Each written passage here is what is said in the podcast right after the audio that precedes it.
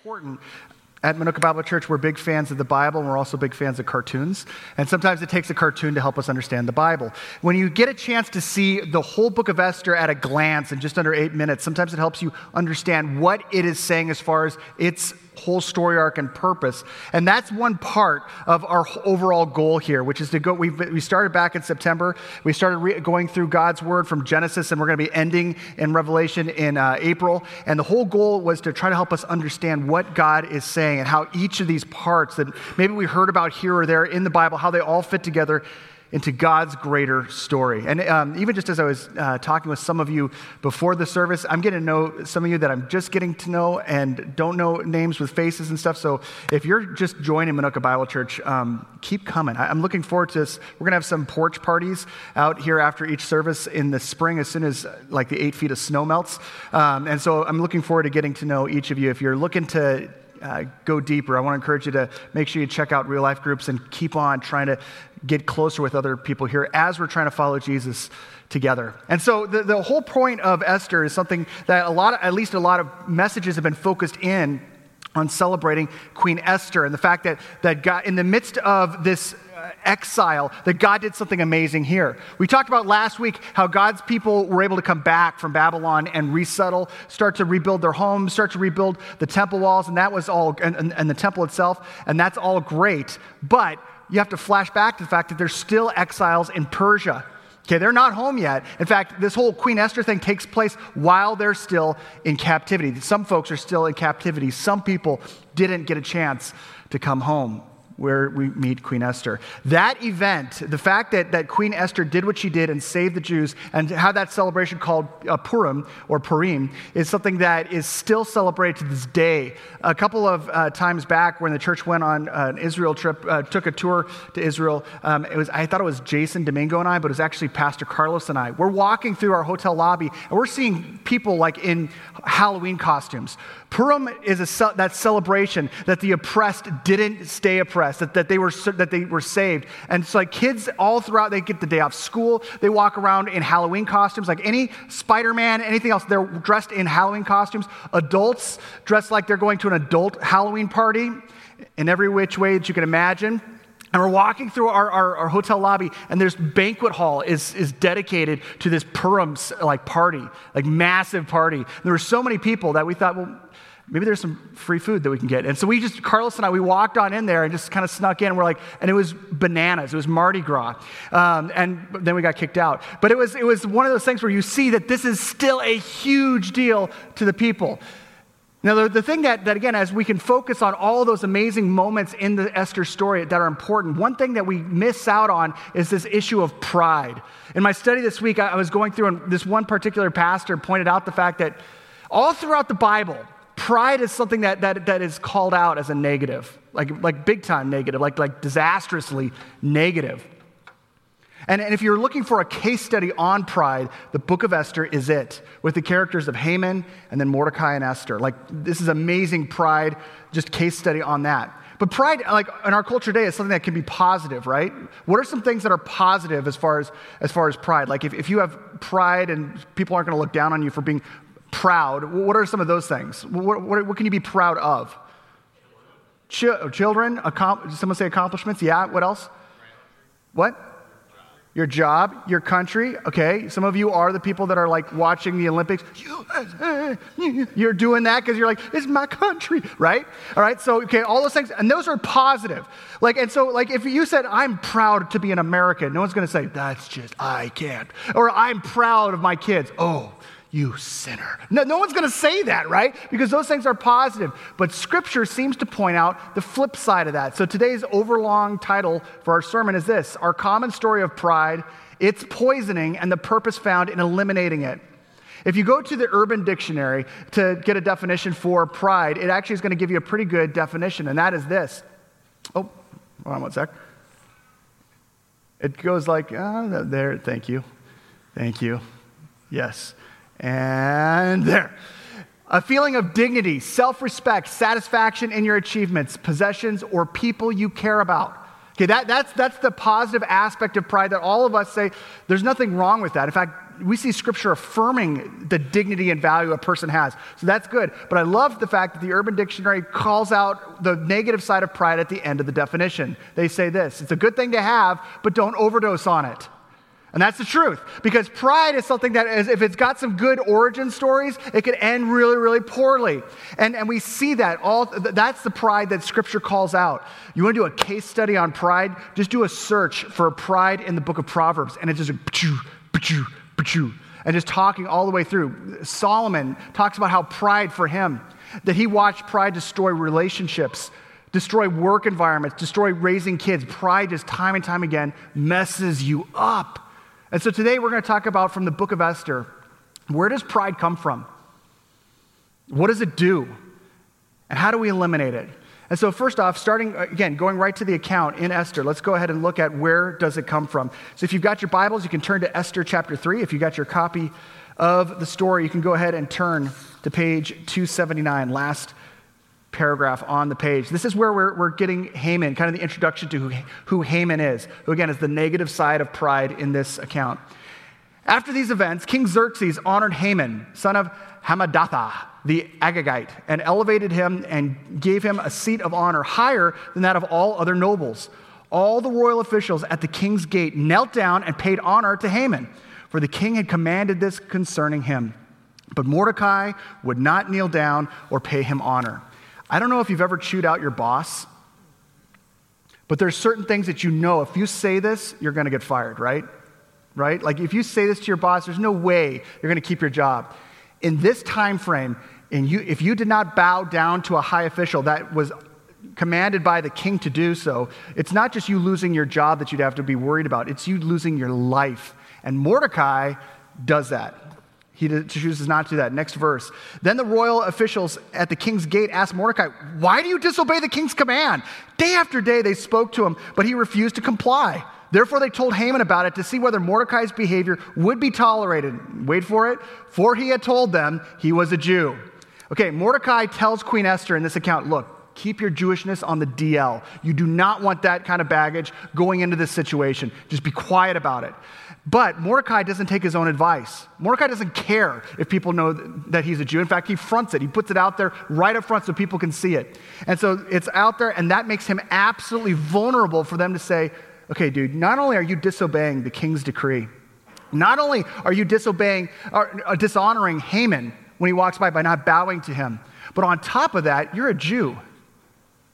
We've got like zero tolerance for that from you people. It continues on. Next verse. When Haman saw that Mordecai would not kneel down or pay him honor, he was what? Enraged. Okay, he wasn't disappointed. He wasn't put out. He didn't have a talk. Okay, Mordecai, come here, man. We have to have a face to face here. This is a one on one. You can't do that. I know that you're a Jew, but you've lived in this land long enough to know you cannot pull that type of thing. He doesn't do that. He becomes unglued destroyed at the disrespect that is shown him to the point that he goes bananas from it. But where does his pride come from? Like, if you want to source it all the way back in Scripture, we can actually see pride actually has its origin story in Satan himself. Because what he wanted was he wanted things to be more fixated on him than the Heavenly Father. And that's where everything went wrong in the first place. Where does pride come from in our own life? Well, this is like the negative side of pride that Scripture talks about. The biblical perspective on pride is this Scripture differentiates confidence and appreciation from obsession. So, from those like positive aspects of pride, I'm, I, am proud of my kids, I'm proud of my country, job, whatever. Uh, going from just that to obsession in those things. Pride is what happens when we step from self awareness to self fixation. And this actually shows up in two different ways. The first is the obvious is, this, is the type of person who's super conceited, super into themselves, and they're like, I'm all that. I am all that. You know people like this, right? People that are so fixated on themselves, they you, you just want to say, just get over You tell these people, don't you? Get over yourself. Have you ever said that to someone? Just get over yourself. What you're saying is, you are so fixated on yourself, you can't tell if there's other people in the room. You're so fixated on, your, on, your, on how awesome you are, how awesome your job is, how awesome your relationship is, or how awesome your stuff is, that you don't miss, you miss out on the fact that there's people who are hurting around you. Get over yourself. Okay, so the first pride, the aspect of pride is that. I'm all that. But there's another side of pride that's more dangerous because we don't pick up on it. It's far more disastrous because it is actually not seen as pride, and it's this I'm nothing at all. The first aspect of pride is fixation on how awesome I am. I'm so great. I'm better than everyone else because I've got this. I'm with her. I'm doing this. I'm better than everyone else. I'm more moral, whatever. I'm, I, I'm all that. The flip side of the coin is I am nothing. If I only had that relationship, if I only had that house, if I only had that kind of a paycheck. You know what? People are always giving that person approval. They're always giving them the promotion. And I'm getting passed up time and time again. And I'm busting my rear to try to make things work. And I'm still getting zero respect. I'm still getting zero appreciation. Like, I don't know what it is, but I, I, I just, and you know what? When I, when I go through my life and and it just tears me apart that fixation on the fact that I am deficient, I've got nothing, I'm nothing at all. These are the two aspects of pride that we see surface, and we see in Haman a picture of this. Why does he come unglued? He's seeing Mordecai make him look like he's nothing. How dare you? How dare you make me look like I'm nothing? And then we see what happens as a result when we see what pride does. If you take a look, let's just reread verse 5, or it's that, that last sentence that we ended on on page 280, second paragraph. When Haman saw that Mordecai would not kneel down or pay him honor, he was what? Enraged. Okay, now that, that's a Hebrew word right there called chama. And chama is not just like, I'm angry I'm so upset. No, it's like enraged. It's also the word for heat. It's like heated rage. And there's one other part in the Bible where it's describing something that's bottled, that's fermented, and the fermentation of the, of the wine causes the, the, the actual skin that, that it's held in to like start to do this. Have you ever felt like that? Where you're so angry, it's just like, and it's just like, you're ready to explode. Something happens at work, and you just, I'm not going to say anything here because I want to keep my job. And you button your lips, and you drive home, you're totally frustrated the whole way home. You're cussing under your breath. And then you get into the driveway, you walk into the house, and then somebody does one thing. You're like, How was your day? When it's like explosion, right? You know what that's like? That, that's chama. That is, you are unglued. You are explosive. Why? Because this, something just exploded you. So Haman, Haman is absolutely coming chama, enraged. And that, that source, where did that come from? Where did that come from? You know, I, I, before I got married, I used to think I was a really nice guy. Actually, no, before I got married, I was a really nice guy. And before Julie and I got married, we were a perfect couple. Like, it was epic. I think I've told you this before. We were so perfect. People were like, You're so perfect. And we're like, We know.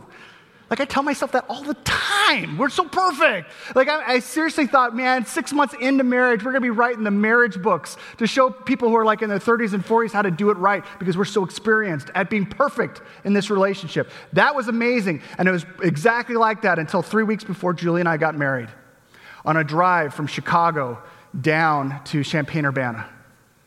On a drive from Chicago down to Champaign Urbana, all of a sudden, Julie called me out on something that she legitimately should have called me out on. And all of a sudden, this amazingly nice, wonderfully sweet Errol McFadden, who, who would not want to hang out with that guy, right?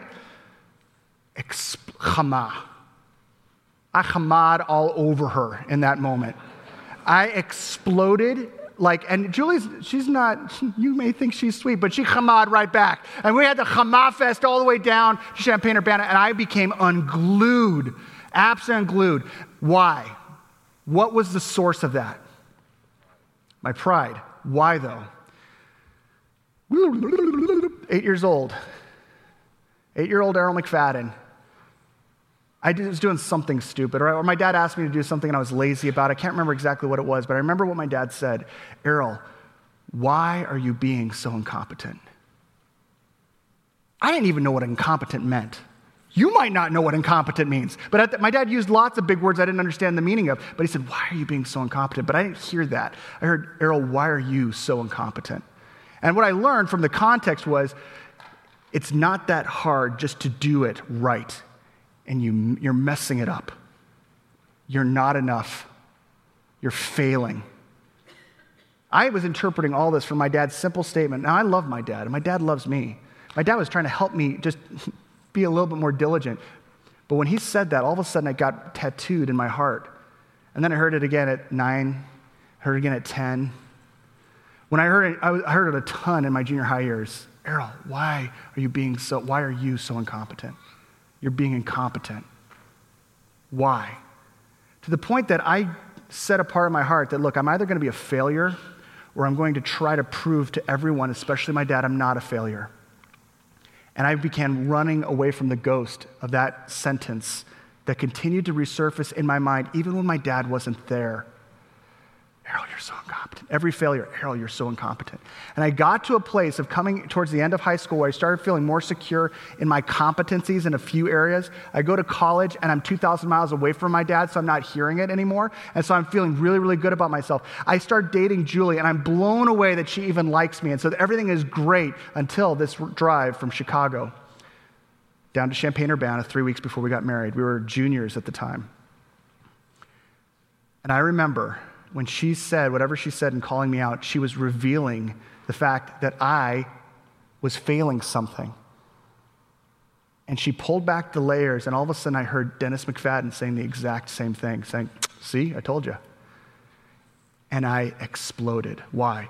Because she had spoken into the wound of my life and the reality that I was running away from it. And yet, the, the one person that I cared more the one person's opinion that I cared more about than anyone else, all of a sudden had the same opinion that my dad had. And I exploded. See, this is why scripture talks about this as being so radically messed up that pride precedes destruction. That, that, that not only does pride precede destruction, that, that it's something that God is against. J- uh, James, Jesus' brother, said, This is why scripture says God opposes the proud but shows favor to the humble. C.S. Lewis, the guy who wrote the Chronicles of Narnia, he, he said this he said, For pride is spiritual cancer. It eats up the very possibility of love or contentment or even common sense. You want to wonder, if you ask the question, why am I so discouraged and so disappointed? A lot of times it's because of our pride, self fixation on me being all that or me being nothing because of what I lack. Why is this happening to me? Why? This should not happen. I deserve better. Take a look at what happens with, with Haman. Let's read that sentence again. When Haman saw that Mordecai would not kneel down or pay him honor, he was enraged. Chama. Yet, and listen, look what happens with that seed of pride. That seed of like, I can't believe he disrespected me. Yet, having learned who, who Mordecai's people were, he scorned the idea of only killing Mordecai. Instead, Haman looked for a way to destroy all Mordecai's people, the Jews, throughout the whole kingdom of, of Xerxes. Okay, pause. Not only because of what you did to me, am I going to take you down, I'm going to take you out. But his pride was so like absolutely, there's, I can't believe it, so disproportionate to the situation that he not only wants to kill Mordecai, he wants to kill all of his people, have a genocidal moment here. Listen to how he pulls it off. In the 12th year of King Xerxes, in the first month, the month of Nisan, the pur, that is the lot, was cast in the presence of Haman to select day and month. And the lot fell on the 12th month, the month of Adar. Then Haman said to King Xerxes, There's a certain people dispersed among the peoples in all the provinces of your kingdom who keep themselves separate. Their customs are different from those of all other people, and they do not obey the king's laws. It is not in the king's best interest to tolerate them. If it pleases the king, let a decree be issued to destroy them, and I will give 10,000 talents of silver to the king's administrators for the royal treasury. Pause. So, in other words, not only does he want to do this murderous rampage, but he's like, look, I'll even pay for it. I'll, I'll grease the skids to this. I'm, gonna, I'm, gonna, I'm just going to push this, this figure across the table. If you're cool with it, we'll make it happen. Xerxes says this So the king took his signet ring from his finger and gave it to Haman, son of Hammedatha, the Agagite, the enemy of the Jews. Keep the money, the king said to Haman, and do with the people as you please we see in Haman the destructive reality of what pride does. It disproportionately deals with a situation because it poisons our perspective. We can't deal logically anymore. C.S. Lewis and, and Mere Christianity said this as well. As long as you're proud, you cannot know God. A proud man is always looking down on thing and people. And of course, as long as you're looking down, you cannot see something that is above you. What does pride do? It poisons your perspective. It, and, and the thing is that it's so invisible, it's scentless. It is the carbon monoxide of our life where it just seeps in. And what we end up doing is, if we're over here, we're constantly looking down on people who, like, man, I feel so much better than myself because I'm not as bad as them, or I've got stuff and they don't, or, or I'm, I'm a moral person and this person is so screwed up. Or man, I just, I, I, I, do everything I can, but I'm so messed up. I don't have anything. I don't have anything like them. And you know what? They don't even take it for granted. They don't even t- appreciate it. I am in such a garbagey situation, and look at them. What am I doing? Even though I'm down, I'm looking down on them. Even when we're, I mean, to show you how bad the problem is, it's easy, it's easy for us even to look down on people who look down on people. Like what we're doing right now. We're looking down on people who look down on people. It just chases us. We can't get rid of it. In fact, as I've been talking, you may have even been thinking, yeah, you know, it's true. My husband does have a pride issue. Totally forgetting about the fact that it's you. Uh, one of the best things about Reengage, uh, the ministry that we have to married people to help them to really recognize their, their marriage as something that God owns, is this, is, is to help them realize you need to stay in your circle. You want your marriage to be better? Draw a circle around yourself and deal with the person in the circle. Why? Because all of us want to project our issues on someone else. That is pride. It feels good to look down. Every aspect of human misery can be traced back to pride. You hate your job? Source that back to pride. Every, every, every marriage breakup, every infidelity, every relationship, that, a friendship that was destroyed, traced back to pride. Every, every, every job loss and firing can be traced back to pride. Every aspect of your world that has crumbled has, can be traced back to pride. I deserve this or I deserve better, or why is this happening? It's overfixation on oneself, one way or the other. Every war in human history can be traced back to pride. If human beings actually got this right, what would ha- happen with our jobs, our marriages, our relationships, and our countries would be radically, radically altered. Pride poisons each one of these things. So, what do we do with that? How do we get rid of it? Because honestly, I mean, today you're going to get online. You're going to go to Facebook and you're going to, this, this is going to resurface. You can get all this stuff dealt with today. You're going to go right back home and it's going to resurface. This happened to me in January. I was, um, I'm, a lot of you are on Facebook. I never ever, like I've heard people say, I just, I don't even want to go to Facebook anymore because I watch like people's family pictures and I just get, I get envious. I get jealous of what, what people are doing. I have FOMO like you wouldn't believe. I never have that. I don't experience that. It's never happened to me until January. January, all of a sudden, are the Yanceys here? No? Good. The Yanceys went on a cruise and they posted the pictures. I don't even like cruises, okay? I went on one cruise, it was okay. But, the, but all of a sudden in January, it was a cold January day and I was hungry. And then I'm looking at the Yanceys pictures and what are they doing? They're sitting in the heat, eating. And I'm just like, why, why, why are we not there?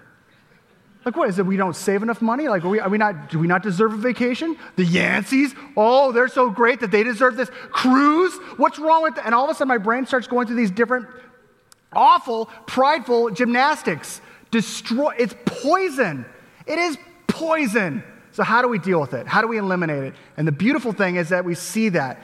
We see that in this passage. Not only do we see Haman, Haman as the object of pride where we watch how it destroys. Because again, his pride was not only going to lead to his to other people's destruction, it eventually leads to death of himself and his family. I mean, pride just continued just to destroy every relationship around him. He thought it was self-serving, but it was, it was absolutely self-suicide on everyone else around him. So when we look at Mordecai and Esther, we see kind of the flip side of that. Uh, Mordecai is in a situation where he's now going to die.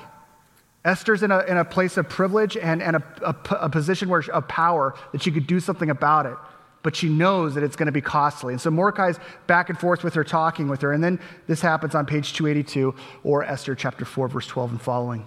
When Esther's words were reported to Mordecai, he sent back this answer. Do not think that because you are in the king's house, you alone of all the Jews will escape. For if you, for if you remain silent at this time, relief and deliverance for the Jews will arise from another place, but you and your family will perish. Who knows? But that you have come to your royal position for such a time as this. Then Esther sent this reply to Mordecai Go, gather all the Jews who are in Susa and fast for me. Do not eat or drink for three days, night or day, and I and my attendants will fast as you do. When this is done, I will go to the king, even though it's against the law. And if I perish, I perish. We see Mordecai urging Esther to make a selfless move for the good of others in this moment, even though it could sacrifice everything from her. You want to eliminate pride in you, not in your spouse. You want to eliminate pride in you, not in your kids, not in your parents, not in your coworkers or your boss. You want to eliminate, eliminate pride in you. This is how you do it. The first thing you do is you look to Haman. You look to Haman and you realize that the, the solution is to seek the king's favor. Here's the problem with Haman in this story Haman was not seeking the wrong thing, he was seeking it from the wrong king. Haman was desperate for approval. And finally, I don't know what his backstory was. I don't know if his dad, when he was eight, told him he was incompetent. I don't know. But I know that Haman was absolutely enamored with the fact that he was finally elevated and given respect from someone higher than him. He was finally put in a position. Why did he freak out at Mordecai? Because finally he had the respect he longed for his entire career, his entire life. And then it was robbed by this guy, this outsider foreigner. And that unglued him. Here's the thing in Haman Haman was desperate for something that every single human being is hardwired into us to, to, to, long for. Every human being desires the favor of someone, the honor, the respect of someone higher than us. Think about it. When you're a kid, you desire that from your mom and dad. You want your parents to approve of you. That's why you draw goofy pictures and you give it to your mom. And when she puts it on the fridge, you're blown away because she did that for you. She honored you. Your stuff, your art is on the fridge, not Josh's, because his art stinks, but yours. Yours is amazing. And so you're like, oh, and then all of a sudden you go to school. And when you go to school, all of a sudden you're like, you, you, you want to have the honor and respect, the favor, the approval of people you go to school with your friends. I just want to be accepted.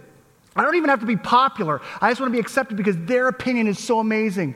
And then, then all of a sudden you get to a place where like you just want the, the, a favor and opinion of that one, that one person, that significant other who will look at you. And in spite of all your issues, in spite of everything that's going on, in spite of all your insecurities, they look at you and they value you. And you're, you're like completed by that. And then you go off and you get in a career and you just want, you want to have the approval of the upper boss, the upper management who'll finally acknowledge you for being someone who's valuable.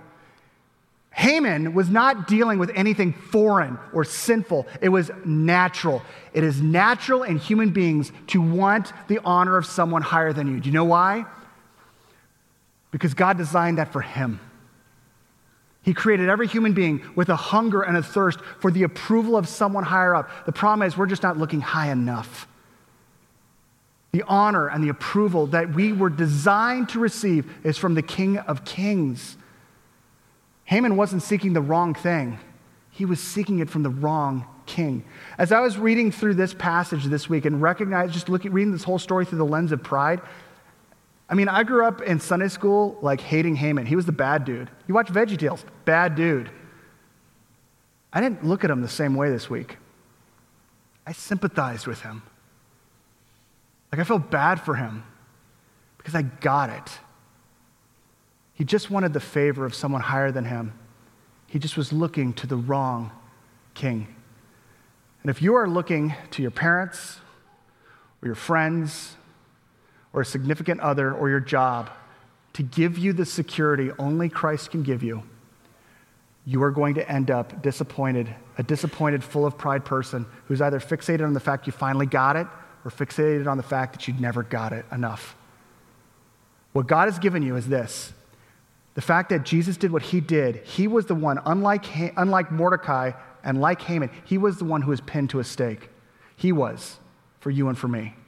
And when Jesus did that, this is what's amazing. When I look at that reality, all of a sudden I realize that God, Philippians 2 talks about this, that God became man that Jesus became man and that he not only took on the humility of becoming the human being, but he also died. And he, not just, he didn't just die, he died the death on a cross. And he did that for me. You know what that means? The person whose opinion matters most in the entire universe has that opinion of me that he would do that for me. No one else will do that for me. And he did. And that means that I can go into anything else in life any issue with my marriage, any issue with my work, any issue with my friends betraying me, any issues with my own insecurities or, or, my ghost from my past when I was eight years old. And I could say, all these things can discourage me, they can depress me, they can mess up my day, but they won't destroy me.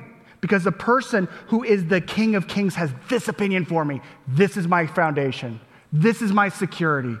And from that, I can go through the rest of the day. Amen?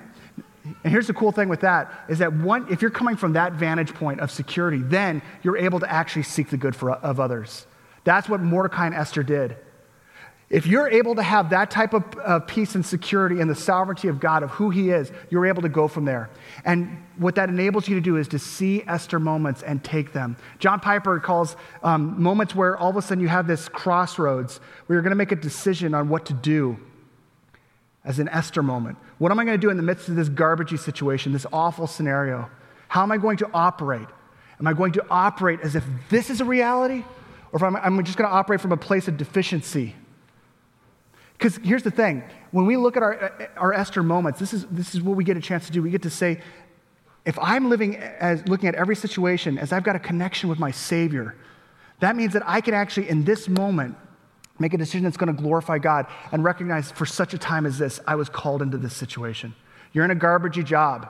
Maybe you'll have a better job next week. I don't know. But as long as you're in that garbagey job, realize that for such a time as this, you were called into that place. God has work for you to do today. You're, you live in a garbagey community. Nowhere around here is garbagey, certainly. But let's just say you can't stand it.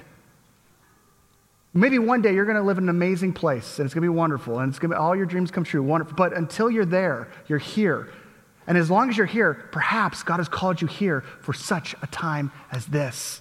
To see that Esther moment and step in and do. You're in a, relationship that's complicated and difficult and taxed.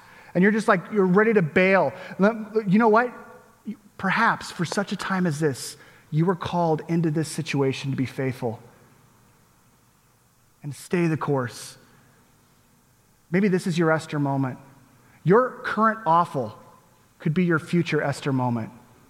Your current awful maybe is your Esther moment right now. This past week, I was talking with someone, and it's something that's been a trend I've seen as a pastor.